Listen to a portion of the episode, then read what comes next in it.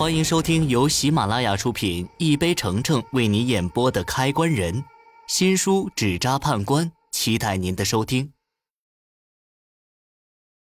第八十六集，他挂了电话后，很快就赶到店里。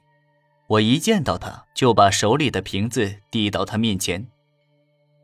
一鸣，你打开闻闻，有没有什么熟悉的感觉？白一鸣听到我的话。闻了一下那个小瓶子，他闻到味道后，脸上闪过惊讶，疑惑地说：“这香味好奇怪，我还是头一回闻到这种味道。你今天把我叫过来，不只是让我闻这香味吧？”我认真的点点头，将我的发现全部告诉了他。什么？你说我爸跟我二叔是被人用这种方法害死的？目前看来，的确是这样。你先去把这香料拿去找人看一下，确定清楚香料里到底加了什么毒药。他听完我的话，表情也跟着冷静许多。他接过毒药，告诉我这香料在江县检查不了，只能拿去云城找专人看。他让我等他一天，他明天回来就告诉我答案。白一鸣说完，看了眼白建民的尸体后，就匆匆带着香料离开了。他走后。我也没闲着，重新去了趟白建军的家，打算找找白建军生前使用过香料里到底是如何被人做了手脚的。重新来到了白建军家，一进门我就看到白依依正坐在院子里的石凳上。你不是走了吗？怎么又回来了？他的问题让我愣了一下，这小丫头闲着没事这么关注我干嘛？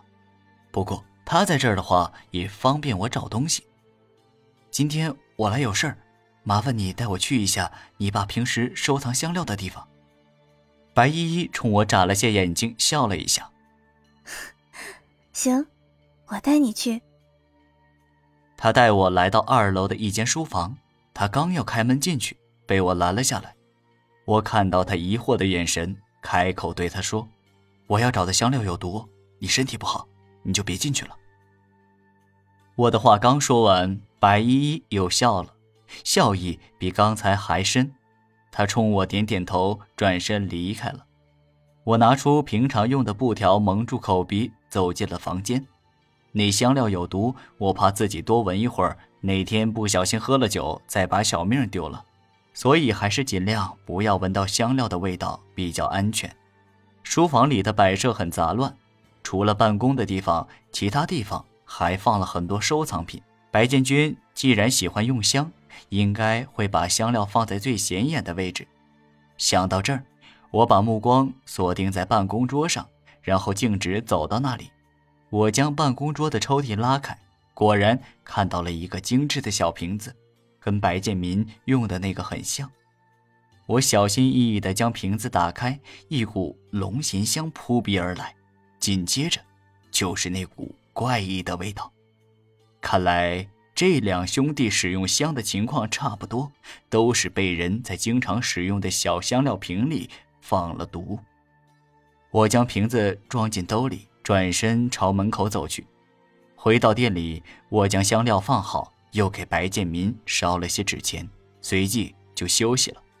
第二天我刚起床，兜里的电话响了，我接起电话，白一鸣的声音。从那头传来，三元，检测香料的专员说了，香料里面没有毒。本集已播讲完毕。